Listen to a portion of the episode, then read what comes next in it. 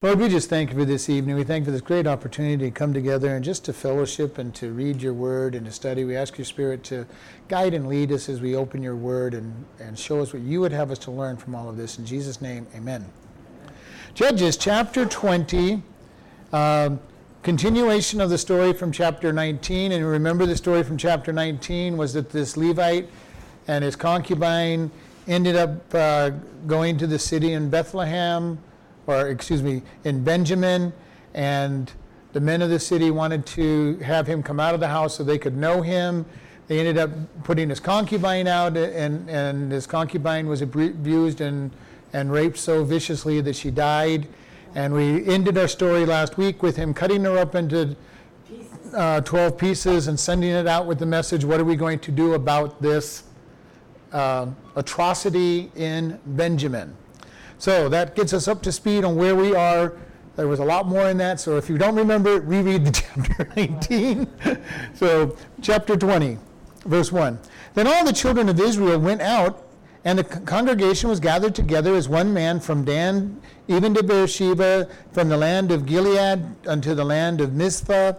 The chief of all the people, even of the tribes of Israel, presented themselves in the assembly of the people of God 400,000 footmen that drew the sword.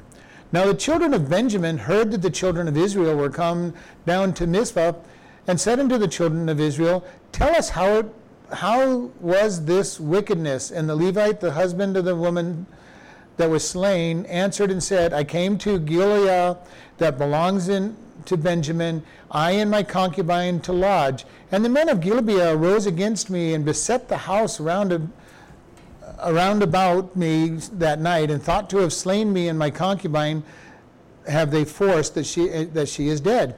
And I took my concubine and cut her in pieces and sent her throughout the country for the inheritance of Israel, for they have committed lewdness and folly in Israel. Behold, you are all children of Israel. Give here your advice and counsel. All right. So he sends this he, he cut up his concubine, sent her out with uh, basically the request, what are we going to do about this? As he would have said, sin in Israel, this huge issue, because remember, God had said that they need to deal with sin and, and purge sin out of Israel. And whether he did it for the right reasons or wrong reasons, we, we covered that last week. We don't, we don't know. It might have been a mixture of both. But he's saying we need to deal with this sin. And it says the people gathered. And it, this is the first time since we've seen them come into the promised land that they've come together as one in the scriptures. Okay? They've had certain battles where they've, you know, kind of joined one or two tribes, but this is the first time where it seems that everybody has come together because this to them is a pretty serious issue. Okay? Uh, he's, he's, calling he's calling them out for the homosexuality that they wanted to commit and for the rape and the murder and the fact that you couldn't lodge overnight. And remember, we said in the Middle East, especially at that time and even today, uh, especially with the Bedouin tribes, if you go to somebody's tent or their house, even if they were an enemy, they were required to take you in overnight and treat you as an honored guest and protect you. Now, they could kick you right back out in the morning, but so here he's saying, I stayed the night and they didn't even have the common decency of the people in this area, you know, in the, uh, the of the customs and traditions to be kind.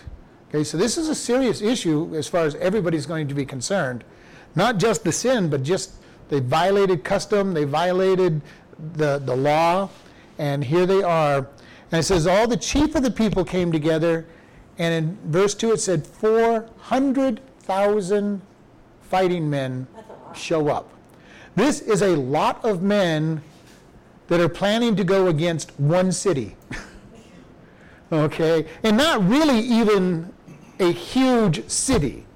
Okay? He bypassed Jerusalem, which is not Jerusalem at that time, you know, to go to this city in in Benjamin because it was a smaller city, but it was a ch- city full of Israelites. And so they gathered 400 thousand fighting men to take revenge against this city.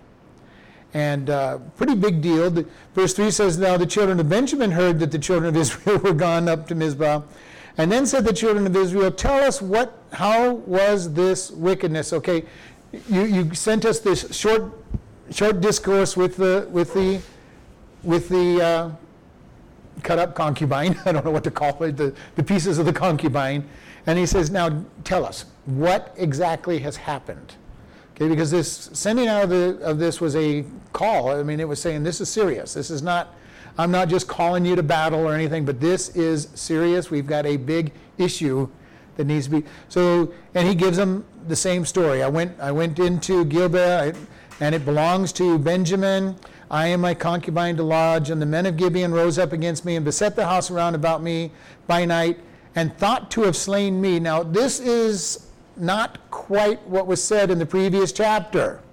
Okay. Now he might have figured that he should have been slain if they if they had raped you know did a homosexual rape, but the purpose was not necessarily to slay him. It was to, as it said in the previous chapter, know him or have sex with him in a homosexual activity.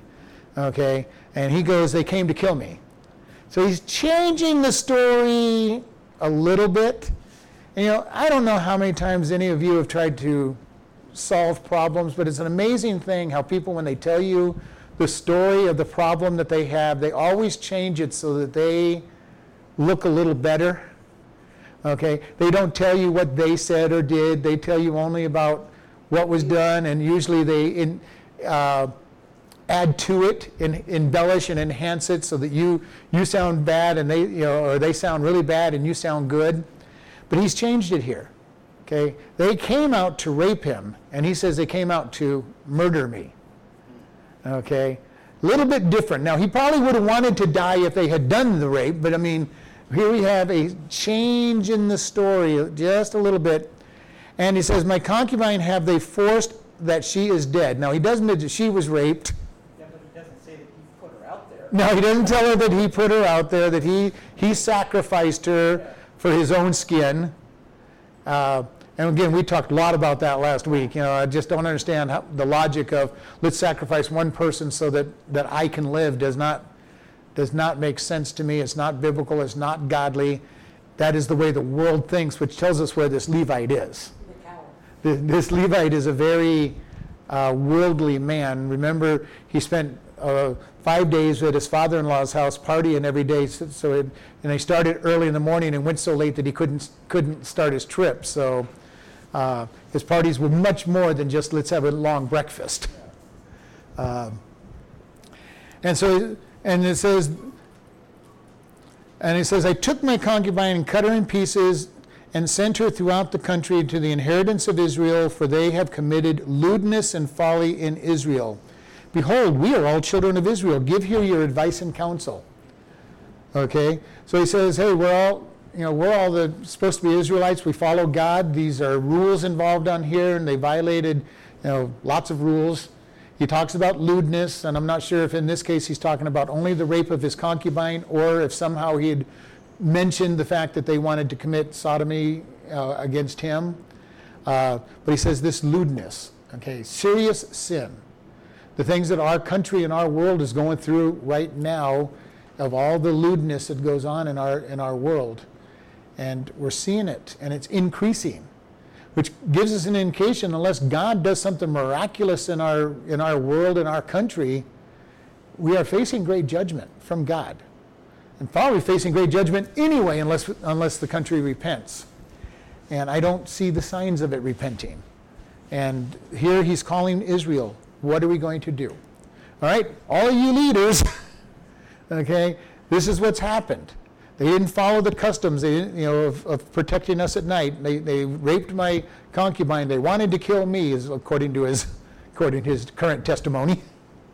And he might have felt his life was in danger at the same time. He probably feel, felt that he was in danger if he'd gone out. Uh, so we have this. He goes, what, what do you think we should do, people? All right, verse 8. Then all the people arose as one man, saying, We will not any of us go to his tent, neither will we any of us turn again into his house. But now this shall be the thing which we shall do to Gibeah. We will go up by lot against it, and we will take ten men of a hundred throughout all the tribes of Israel, and a hundred th- hundred of a thousand and a thousand of ten thousand to fetch victuals for the people that we may do when they come to Gibeah of Benjamin, according to all the folly that they have wrought in Israel. So all the men of Israel were gathered against the city, knit together as one man. All right. What did anybody notice the one thing they did not do when they made this decision? They didn't pray. They didn't go to God at all on this decision. All right? This is worldly wisdom coming up. These guys have been misbehaving. We're going to we're going to make them pay. Uh, we're not going to go to God. We're not going to ask God whether we should. And they make some they make some vows, and they know that when you make a vow, it needs to be kept. Okay. Uh, it says the people rose up and said, "We will not any of us go to our tents, neither will any man turn into his house." So, in other words, until this is fixed, none of us are going home. Four hundred thousand foot soldiers, plus probably officers and and everything, and the leaders and they're making this pledge we're not going home until this is taken care of, until this has been vengeance. Uh, and then, you know, but verse 10, but now this shall be the thing we will do to Gibeah. We will go against it by lot. so they're going to draw lots or cast lots.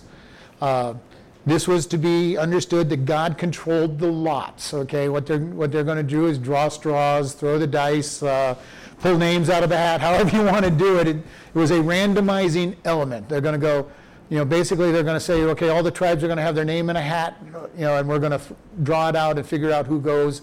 And the idea was that when you drew the drew the, the out of the hat or however the lot was through the sticks or you know whatever whatever they did, that God controlled the results. All right, and you'll see lots being drawn all the time. Remember when they separated the land. They did it by lot. They pulled the lots out and they, and they split it out. Uh, we see that happening. The, the disciples, when they decided they wanted to replace Judas Iscariot, picked two names and said, God, which of these two people should we pick? And they drew a lot and came out with Matthias. And God said, No, I really haven't picked Matthias. I've picked Paul. Okay? God says, Fine, you guys take your pick of your two, but I have a third choice. And this is the thing about God sometimes. Uh, we, we come down with the best thoughts we can come up with, and God says, No, those, aren't, those, those thoughts aren't my thoughts. I, I have a third thought for you. Uh, so here they are, they're going to draw lots and decide who's going to go up against Gilead, uh, excuse me, Gilead. And then they say they're going to take one tenth, basically one tenth, 10 people out of a 100 uh, 100 out of 1,000, 1,000 out of 10,000 to go get food.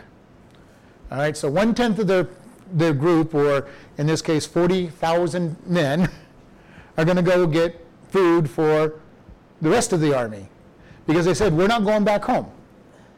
All right, probably chose those 40,000 by lot. All right. Uh, it doesn't say that they did, but probably chose them also by lot. You know, so one tenth of the people are going to go get food so these guys can keep their word. We're not going home until this is dealt with. And we're going to take one tenth of us to go get food for the other. So go get food and, and, be able to feed 10 people for everybody you, for all the food you bring. Uh, and then it says that we may go down, and when they come to Gil- Gilead of Benjamin, according to all the folly that they have wrought in Israel, so the, Isra- the men of Israel gathered against the city, knit together as one man. In other words, they are all deciding as a group, we're going to deal with this situation. Now, it is good that they want to deal with this situation. They're going about it without any kind of mercy, without any kind of representation. But remember, how did we start this too uh, at the beginning of chapter 19 and the previous chapter? At this time, there was no king in Israel. People did what was right in their own eyes.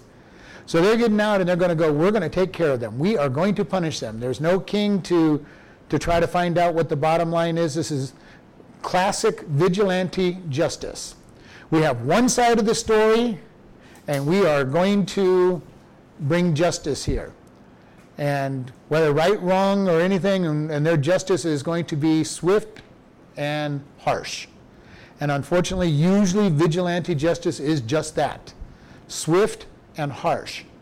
And it may be justified in one sense, but you know, one thing about vigilante justice is God says, give them the trial. All through the scripture, they were supposed to go and have their trial. Okay, they weren't supposed to just go in and kill them. Even when we had Korah rebelling against Moses, Moses went to him and said, What is this that you have done?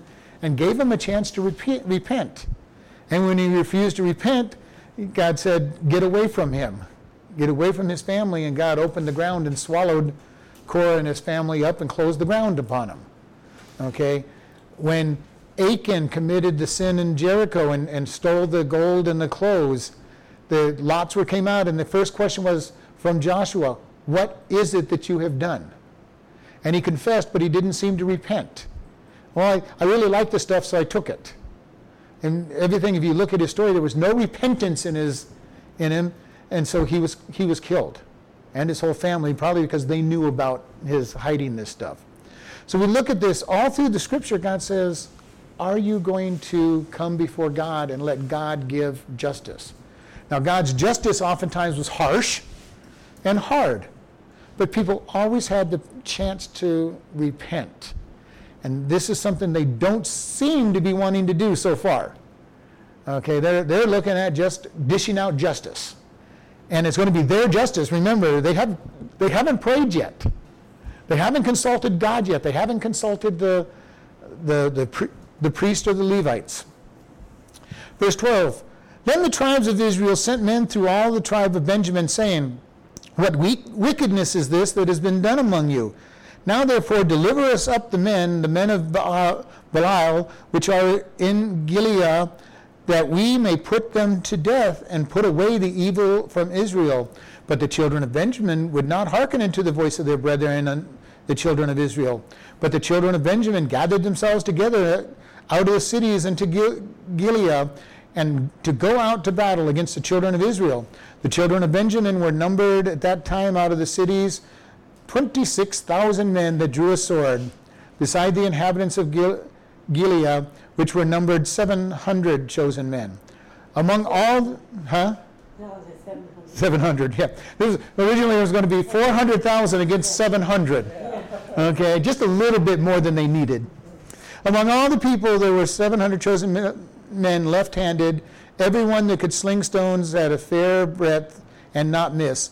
And the children of, and the men of Israel beside Benjamin were numbered 400,000 men that drew the sword. All these were the men of war. All right, so here they are. They're going, they send representatives throughout the tribe of Israel, uh, uh, Benjamin. Okay, basically the comment is hey, there's a real serious evil going on in Gibeah. Okay, so we need to deal with it and we, when they say, you know, there's a wickedness, what is this that has been done among you? Okay, and because remember, it is in Benjamin's tribal area that this has happened. This is a tribe, a family of the tribe of Benjamin that lives in this town. And, you know, it shows you how big the town is because they only have 100, uh, 700, uh, 700 fighting men. so it's not a very big town.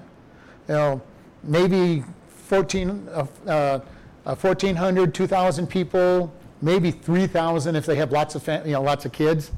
So we're not talking about a very large town, even by their standards. So, and it says, you know, there's this evil among you, deliver the men, the children of Belial. And who remembers what Belial is? Anybody? Evil. Men, men, of, men of the devil, basically, or evil workers. So, in other words, you're saying this city is full of evil workers, turn them over. And that we may put them to death. And put away, and here's their motive. We want to put them away in verse 13 and put away evil from Israel. Okay, so they're quoting the right reason for doing this. Now, I'm not sure why Benjamin reacts as strongly as they do. Maybe there's more sin in Benjamin than, than just that one city. Uh, maybe it's just that we don't want to lose one of our cities. That's a pretty big deal. Uh, but they're saying, you know, we want to do this for the right reasons. But again, the point is they've never gone to God. They have not decided to do a trial. They're not going to hear the other side of the story. Now, we know the story from before. We know that there is no other side of the story. But the people that are getting ready to do this vigilante justice, they don't know that there's another that there's no other side. Right now they've only heard one side, and this is a problem oftentimes with us as Christians and just human beings. We often react when we only know one side of a story. Somebody will tell you, well, this happened, this, this, and this happened, and we get angry. Have you ever been angry at somebody you've never even met because you've listened to the, somebody talk bad about them for so long? You know, and you don't even know the person, but you're mad at them. You're ready to rip them to shreds because you've just listened to one side of the story. And when you and then you can feel embarrassed when you hear the other side of the story and go, "Oh, they weren't quite as pure as they were making it sound." This is what's happening here. Now we know because we read the previous chapter, we know there's no second side of the story. But here the people haven't even been willing to give them the opportunity to give their defense. And that's wrong. You know, whether the person is totally guilty or not, they, desi- they deserve the chance to be able to present their side of their side of what's going on. And who knows what they would have said, you know, to try to defend themselves, but they're not given this opportunity. And uh, but then it says in verse 14, but. the big but, big change in here. But the children of Benjamin gathered themselves together out of the cities unto Gil, uh, to go to battle against the children of Israel. The children of Benjamin were numbered at, at that time out of the cities 26,000 men that drew the sword, beside the men of Gibeon, which were numbered 700. So we have 26,700 people to go against 400,000. All right? Just a little bit lopsided. okay? Eight to one, eight to one odds. Uh, so just a little bit of lopsided uh, battle here. But Benjamin is willing to go to battle for whatever reason. And I don't know why, again, I don't know why they're willing to defend this, this people. Maybe they don't believe the charges. They don't, they, don't, they don't think they're true. And you know what? We never get a section here that gives us any kind of defense on it. We never know why they went to defend, defend them on this process but they're willing to go and battle at eight to one odds to defend this town. So somehow they think they're justified. And I don't know how. I really don't know how. But they're going to think that they're justified. And then it says in verse 16, and among all this people there were 700 chosen men, left handed. Everyone could sling stones at a fair breadth and not miss. This is kind of an interesting statement. I'm not sure why this is in here. Okay? They had guys that were left handed that could throw a sling, and I'm not sure what the big deal out about being left handed is and throwing a sling. Now, we know if you remember way back at Ehud when he came in, he was left handed when he brought the gift in to the king. And when he was when he was frisked, they didn't check the opposite thigh because that's where he drew he drew his sword from the right side and they, they frisked the left side looking for him. And so he was able to bring a you know, 18 inch you know, dagger, short, short sword in, and he killed the, the king who was fat and delivered Israel. So, I mean, it is kind of interesting they made this idea. These guys are left handed and they're so good that they don't miss. I'm not sure why in this state that it, that it is. And it could be just simply because when you went into battle, you were looking for somebody with their right hand swinging the rock and not their left hand, so they were going to be surprised. Because we're going to see that Benjamin wins a few battles. But they make this big deal out of these 700 that can, that can throw a sling with their left hand and not miss. And that probably is the most important part, that they don't miss. And I'm sure they never, that they never missed, but in, in, in reality, they hit more often than they you know, and they're obviously good. And like I say, it might be just that the people are watching the left hand, uh, the right hand, and these guys are coming from the left hand with a with a rock because they're going to see that they're going to win some battles as they go out. Uh, and it says, and the men of Israel besides Benjamin were numbered at 400,000. So we have another repeat 400,000 against the 26,700. So, little lopsided, the children of Benjamin are going to decide to fight a battle. Verse 18. And the children of Israel rose and went up to the house of God to ask counsel of God. Aha, we finally get God being asked. Finally, after, after the battle lines are drawn, they're getting ready to fight brother against brother. God is finally getting asked, went up to the house of God and asked counsel of God and said, Which of us shall go first to the battle against the children of Benjamin? And the Lord said, Judah shall go first. And the children of Israel rose up in the morning and encamped against Gil- Gibeah. And the children of Israel went out to battle against Benjamin. And the men of Israel put themselves in array to fight against them at Gibeah. And the children of Benjamin came forth out of Gibeah and destroyed down to the ground the Israelites that, that day 20, 22,000 men. And the people, the men of Israel, encouraged themselves and set their battle again, again in array in a place where they put themselves in array the first day. And the children of Israel went up and wept before the Lord until evening and asked counsel of the Lord, saying, Shall I go up again to battle against the children of Benjamin, my brother? And the Lord said, Go up to them. And the people came near again to the children of Benjamin the second day, and Benjamin went forth against them out of Gibeah and the second day and destroyed down to the ground the children of Israel 18,000 men, all these that drew the sword. All right. This is something that is very intriguing. They finally decide to go to ask God's advice. And God tells them to go ahead and go. Now, one of the things we know about Israel, and it's surprising to me that they ever went to the temple in this situation, even, or to the tabernacle at this point, because that's not been their case. They've been worshiping idols and, and not following God, and God has to send judges to redeem, you know, to, to restore them. And they go out, and God says to go into battle. And I think it's because of the question, shall we go? And he says yes. And you know, and who shall go with us? they're not asking God what to do. They're just telling God, we want to do this, who shall, who shall go? And basically, I really do believe they were going to go to, to battle, whether God said yes or no. They were going to go to battle, so God said go. Many times as Christians, we will do this to God. God, shall I do this, or shall I do this, or shall I do this? And, we, and usually they're all the same, same uh, shall I do's. Infrequently do we go to God and say, God, what do you want me to do? I'm willing to do what you want me to do. Going back to the disciples, God, shall we choose Matthias? And I can't remember the other guy's name because they chose Matthias. You know, which of these two, which of these two men are going to be the new disciple, uh, apostle, to replace Judas? And it wasn't God, who do you want to replace them? But God, we, we have limited it down to the best of our ability, and we figure it's one of these two people. Which one do you, which one do you agree that it's going to be? And too often we do that kind of thing with God. And I think that's what we're seeing here. They're, they seem to be asking the right question, but I think they were planning to go up against them regardless of what, what was said. So God said, okay, go. Let me teach you some lessons. And they send Judah. They send up Judah to lead. Now, why Judah? I'm not sure why Judah's sent first. Uh, Judah's going to be the kingly, kingly tribe, the leader. Uh, remember, Jesus is from the tribe of Judah. David's from the tribe of Judah. Uh, so it could be just that God knows that they're going to be the leaders, so he sends them in first and says, let them be the first one in. They've got God saying, go, go ahead and attack. And then they end up getting beat and they lose 22,000 men. Okay?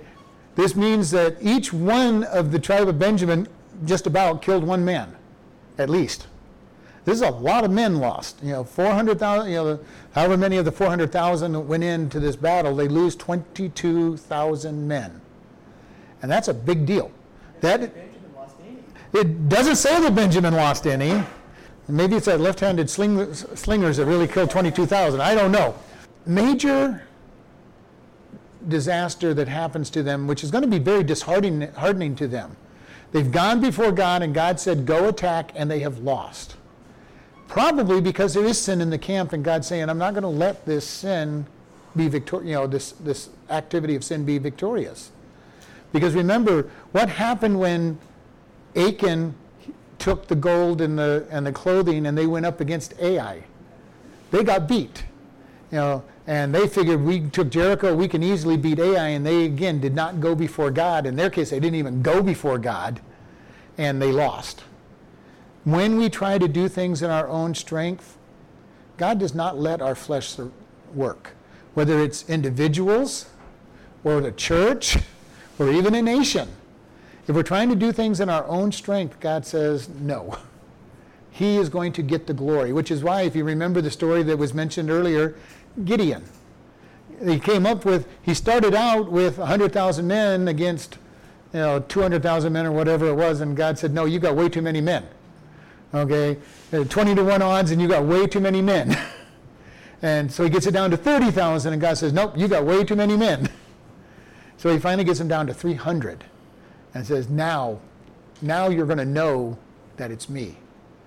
God wants to make sure that he gets glory, and very rarely will he ever do things that make it so that people can take glory in, in something themselves. If you've ever prayed for God's financial blessings because you really need money, it almost always is right at the last possible moment that you get the funds that he, that, that he gives you. Why? Because he wants you to know it's him that provides it. Okay, because if it came too early, we'd go, oh, look how fortunate I am. I got money in the bank. And we disconnect it with the need that, we, that has been provided for. And here we see this big army coming against them, and God says, okay, we're going to let you get beat. Then in verse 23, the children of Israel went up and wept before the Lord until evening and asked counsel of the Lord, saying, Shall we go up again, again to battle against the children of Benjamin, my brother? And the Lord said, Go up against them. All right, so they're weeping, but you know, I don't see the word repentance here. I don't see any repentance. I don't see any sorrow. Again, I'm not seeing any godly desire toward these people. No mercy, no grace, nothing. They're out to destroy them. And that's not the heart of God without giving them a chance to repent. Okay, and I think this is very critical. These, there should have been a chance for repentance because God is gracious. He always gives the chance for repentance. Remember when Jonah was told to go to Nineveh? Now, he hated Nineveh. He wanted Nineveh destroyed. He didn't want to have anything to do with Nineveh. And his, and his message was a real, really good one repent, you're going to be destroyed in, in, in 30 days. Okay? That was his message. And I'm sure the repent was not very loud. I'm sure you're going to be destroyed was the loud part. It was probably, repent, you're going to be destroyed in 30 days. okay? Uh, but the people repented and God delivered them. And when he griped and complained, God said, You don't feel any sorrow for a, na- for a nation of 120,000? A people of 120,000 souls? And he's going, Nope, I don't. They're my enemy. I want them destroyed. You know, I feel sorry for Jonah. He really never learned his lesson on all of that. The people repented. He, he had a great miracle, great revival, and did nothing but complain about it because he didn't want anything about that. He did not want them being, being uh, protected or saved. He wanted them destroyed. They're Israel's enemy. And they're going, you know, a couple hundred years later, Nineveh was going to be a, be a problem for Israel again. So Jonah was probably right. He wanted them destroyed. But God said, I care about these people. I care about people. I care about souls. And I think that's part of what God's going here. Did you even try to get them to see if they're going to repent? Did you even go to them? And we don't see that. They go before God, they're weeping because they've lost 26,000 people. And, and they go, Shall we go up? And God says, Go. Verse 24 The children of Israel came out against the children of Benjamin the second day, and Benjamin went out the second day and destroyed down to the ground 18,000 men.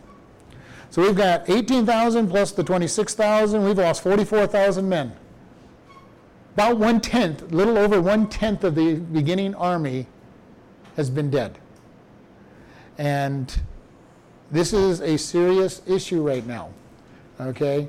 A big issue. They've lost a lot of people because Benjamin is, for some reason, winning.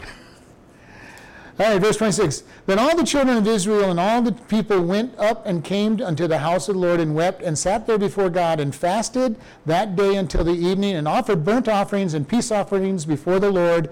And the children of Israel inquired of the Lord, for the ark of the covenant was there in those days. We're going to stop there for just a moment because now they have done the right things. Okay? Before they wept, Probably because they lost 26,000, even though it doesn't say that, but probably because we just lost a bunch of people. This time they go before God and they offer sacrifices.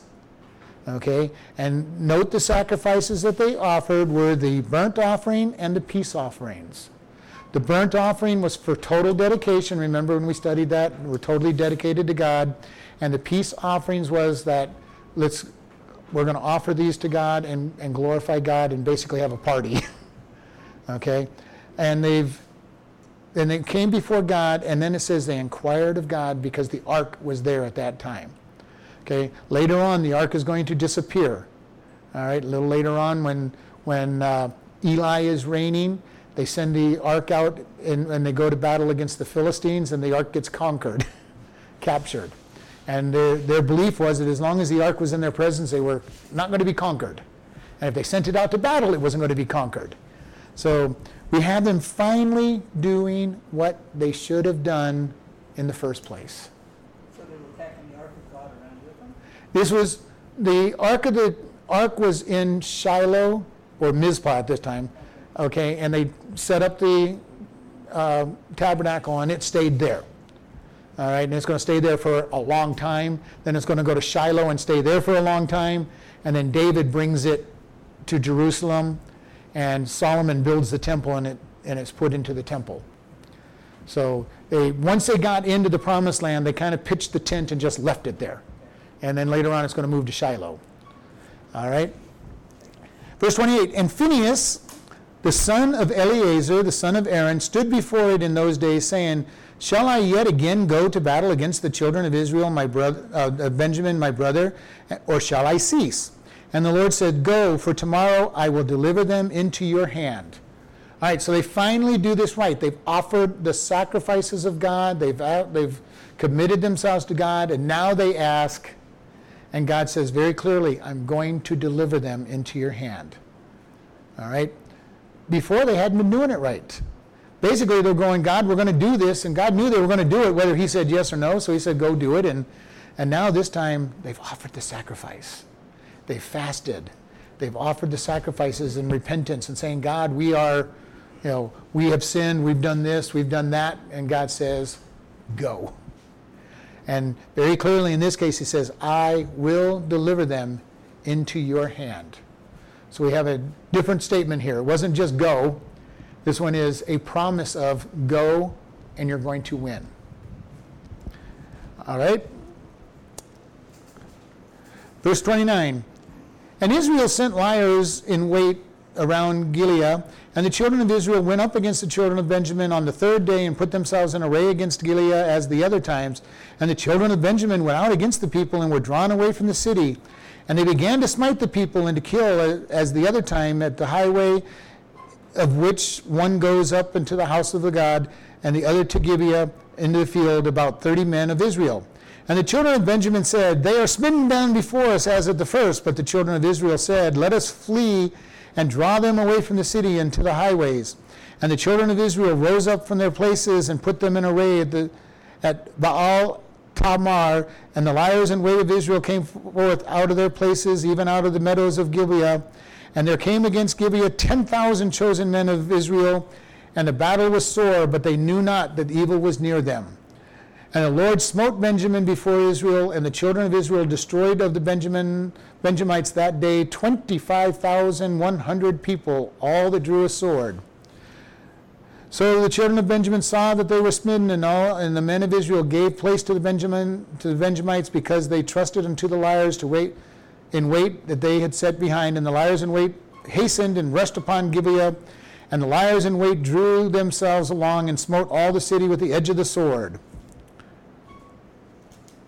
And there, now there was an appointed sign between the men of Israel and the liars in wait that they should make a great flame with smoke rise out of the city. And when the men of Israel retired from in the battle, Benjamin began to smite and kill the men of Israel, about thirty people, for they said, Surely they are smitten down as before. And when but when the flame began to rise up in the city, a pillar of smoke, the Benjamites looked behind them, and behold, the flame of the city ascended into the heavens. And the children and the men of Israel turned again, and the men of Benjamin were amazed, for they saw that the evil was come upon them. Therefore they turned their backs before the men of Israel unto the way of the wilderness, but the battle overtook them, and them which came out of the cities they destroyed in the midst of them. Thus they enclosed the Benjamites round about and chased them and trod them down with ease over against Gibeah toward the sunrising. And there fell of Benjamin eighteen thousand men, all that were men of valor. And they turned and fled toward the wilderness of the rock of Rim, Rimmon. And they gleaned of them in the highways five thousand men, and pursued hard after them into Gidom, and slew two thousand men of them so that all that fell that day of Benjamin were 25,000 that drew the sword. All these were men of valor. But 600 men turned and fled to the wilderness unto the rock of Rimmon and abode in the rock of Rimmon four months. And the men of Israel turned unto the children of Benjamin and smote them with the edge of the sword, as, as well as the men of every city, as, as the beast, and all that came to hand, also that were set on fire, all the cities that they came in, came to. All right, so here we have a battle. God said he's going to deliver them. And we're going to see a pretty bloodthirsty battle going on here. All right? Uh, they went out, they, in verse uh, 30, it said that they put, they went out, uh, 29, they put liars in wait, people for ambush. Okay, remember, this was the strategy they used for Ai on the second battle. They put people behind the city and along the sides, went in, pretended to, pretended to get beat, started running away. They go, okay, we're, we're beating them just like we did the last time, same, same battle here. okay? Uh, they've got these guys, you know, 10,000 men to go to be behind them. They go in, pretend that they're being beat again, and start running away. The only problem is they're pretending to get beat. It says they lost 30, 30 people just pretending to get beat. Okay. people in ambush. Oh, They're hiding. They're hiding. They're hiding in the fields, basically, uh, all over the fields. And there's 10,000 of them, it tells us, that are going to be behind the lines. Now, they have plenty of people to do this with. All right? And they go up, and verse 31 And the children of Benjamin went out against the people and were drawn away from the city, and they began to smite the people and kill as the other times, and they, they're basically retreating. You know, they're pretending Okay, you beat us again. We're, we're, we're losing and we're retreating. And they're getting pretty bold, okay? We look at this. We, we have, we're winning this battle. we're going to keep following them. And they get further and further away from the city. And that means nothing is to their back. Before, apparently, they didn't leave the city, they stayed real close to the city. And here, there's nothing to their back, and the enemy seems to be retreating. And the children of Benjamin said, They are smitten down in verse 32 as, as the first time. Let us draw and they and let us flee, and they drew them away from the city into the highways. And then the children of Israel came out. The liars, the ambushers came out. And instead of going directly to the back of the Benjamites, they went into the city. This, this, if you remember the battle plan for Ai, is the same exact thing. Okay? They drew the people of Ai out and then the ambush went into Ai and conquered the city, set it, set it aflame. This is exactly what they do. The, the ambushers go in, destroy the city, put it, put it to flame. And this was 10,000 in verse uh, in 34. 10,000 went into the city and took the, took the city and they started burning it. And when they saw the, when the people saw the smoke rising up out of the city, they decided, okay, we've let them out far enough. They have no place to return. Okay? And that's the problem. Their city that they would be able to flee back into is conquered. The 10,000 now have the back door for the, for the Benjamites. They have no route of escape. And all of a sudden, Israel turns against them. And this is where this big num- numbers game is going to really play out. You know, uh, no matter how many they've lost, there's still over 300,000 of them to turn around and fight. Uh, and they, when Benjamin saw that they were surrounded, they started, they started trying to run. All right? And we, we read through this. 26,000 of uh, 25,000 huh? 25,100 of them are going to die out of all of them that started.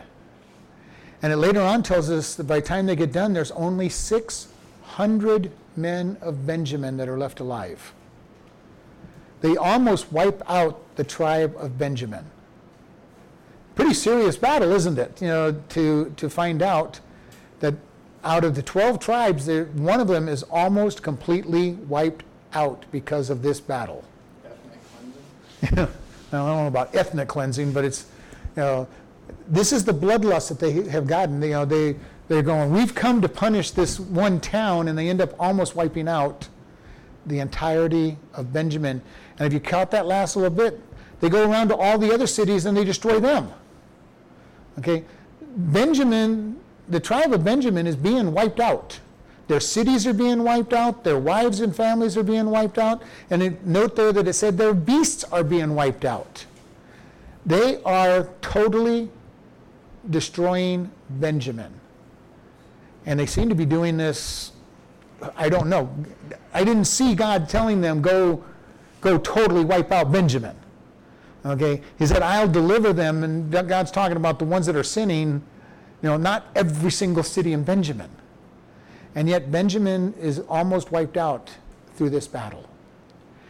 And we're going to see a little bit of repentance in the last part of this story because we, we're going to continue this in chapter 21 to see how they're going to take care of it because they're going to make a vow as well that would totally wipe out Benjamin.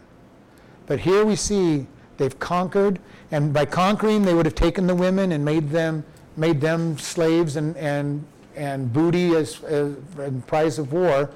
So these 600 men that are going to get away have nothing. They don't have a city, they don't have their families, they don't have their wives, they have nothing except their life. And so it's a pretty big, pretty big issue coming up. And then there's going to be a vow that they're going to look at in the next chapter that's going to cause even greater problems for the children of Benjamin. So let's go ahead and close in prayer. Lord, we just thank you for this evening. We thank you for this day. We ask you to just help us to always come to you for direction.